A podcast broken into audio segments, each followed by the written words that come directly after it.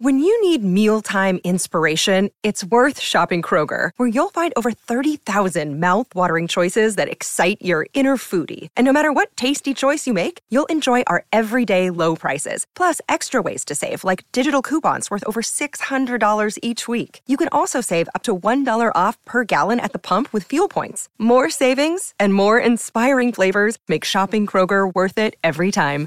Kroger, fresh for everyone. Fuel restrictions apply.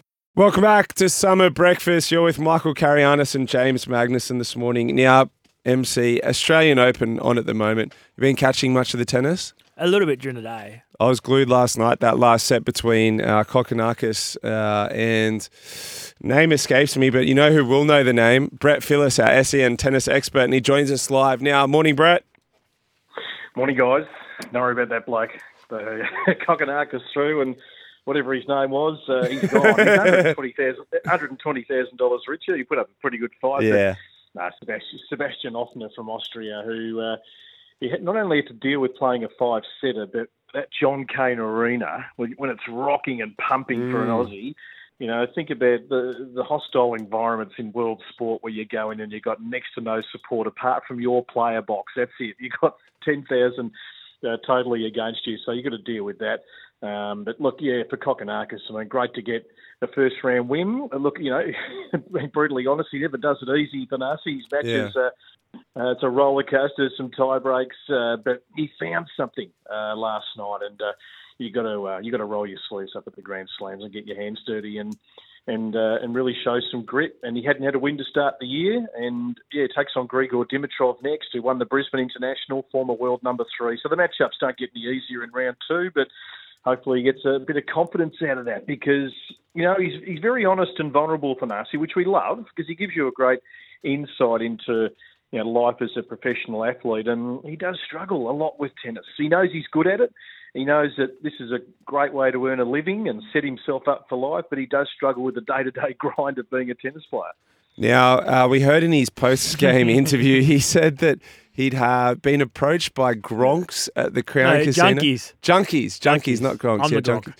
You're the Gronk. Yeah. Oh, yeah, yeah. The well, I think uh, junkies. Now, uh, have you ever approached him at the at the Crown What's he talking Casino? about? BP? You, BP?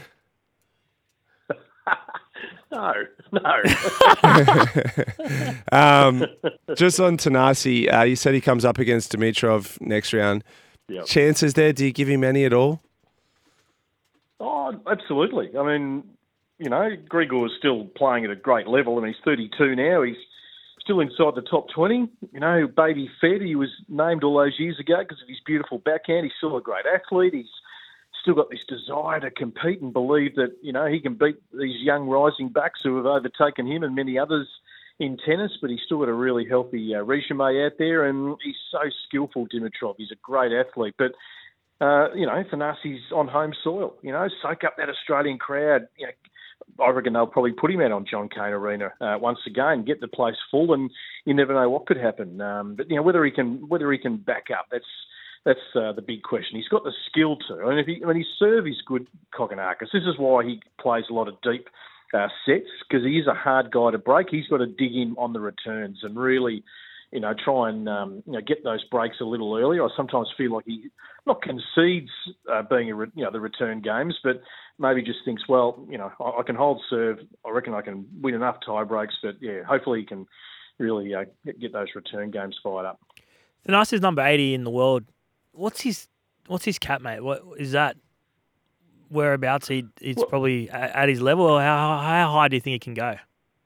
Well, he, to me, he should be a top 50 player. That, that's the talent he's got. And this is probably why, you know, those of us who follow the sport really intimately and analyse and critique the Aussies all the time are probably just a little frustrated. I, I don't know if that comes through when I'm talking about, you know, Thanasi. I know there's more upside there. Um, but if you're not if you're not in love with the grind of the sport and doing all the one percenters, you know, these are the little things that you know separate winning these close matches.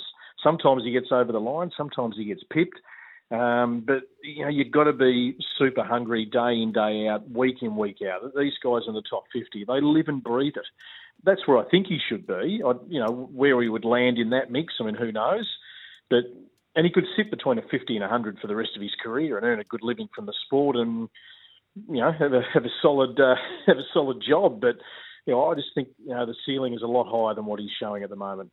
There's worse ways to make a living. Mm. Uh, Ajla Tomljanovic overnight, uh, I'm talking of Australians, also won through um, after going down 4 1 in the third set. She mm. then came back five games in a row. Massive win for Tom Tomljanovic. Yeah, it was about 12.30 this morning, I th- think it was, and the eyelids were uh, getting a workout. Um, yeah, and I look, those who stayed on John Cain Arena, they made some noise for her. Obviously, the fans, you know, had to vacate a lot of them after Thanasi, but yeah, look, she you know has had a really tough 12 months, as we know. She only played nine matches last year, injuries, and she's trying to get her best form back. She's you know she's top 20 when she's you know really really good. I mean, if those Wimbledon points of two years ago had accounted when she made the quarterfinal, she would have been inside the top 20. World class backhand, good athlete, and and there's a less fragility of her than you know she's just plays the clutch points a lot better now. Um, so hopefully this can be the catalyst to get her year going. But she plays uh, Jelena Ostapenko next, the Latvian, mm. and these two had a big dust up at Wimbledon about three years ago. Oh, I like it. Drama, we love a bit yes. of war, a war of words. Uh, the mic, uh, the mic's courtside caught it all. So this is take two. We'll see. We'll see what's in store. Yes, love that. Uh, coming up today, we had a an, a, an update on odds earlier, and Djokovic is a dollar oh oh two against Popyrin today. A little bit offensive, I would have thought, but uh, can that go anyway but a Djokovic win? Well, look, I mean, Popyrin. The, the simple thing is you've got to start the match well because he's a good front runner, Djokovic. I mean, I've seen him also reset after being two sets to love down, which doesn't happen too often. And you just know the whole match is going to turn. But at least as, as, a, as a starting point, Popyrin's got to get out of the blocks with some energy and be in his face, and which means you've got to take some risks and don't just you know sit back and hope Novak's going to uh, miss. He's not going to miss too often. He's just world class. That's why the odds are so short. He's so good, and he owns this court. Um, but, you know, Popyrin has got the firepower. He's got the ability to hold his serve and force some deep sets. And then it just comes down to execution. Let's let's hope he's ready for it, ready and up for it. I mean, he made the third round last year. He rode that wave of emotion, more playing on John Cain. Here he is. He steps on the main court tonight, Rod Laver Arena. Could be a really defining moment for Alexei, even if he goes down, but to really put up a great display. What else can we expect on court today, mate? Yeah, it's uh, obviously Alex de Minaur, our main hope, uh, taking on Matteo Arnaldi. That's going to be in the day session. So let's hope he can tick another box, uh, de Minaur. But Arnaldi, I really rate. Uh, 41 in the world and you know, big ranking spike in the last 12 months. He's Italian, he's hungry.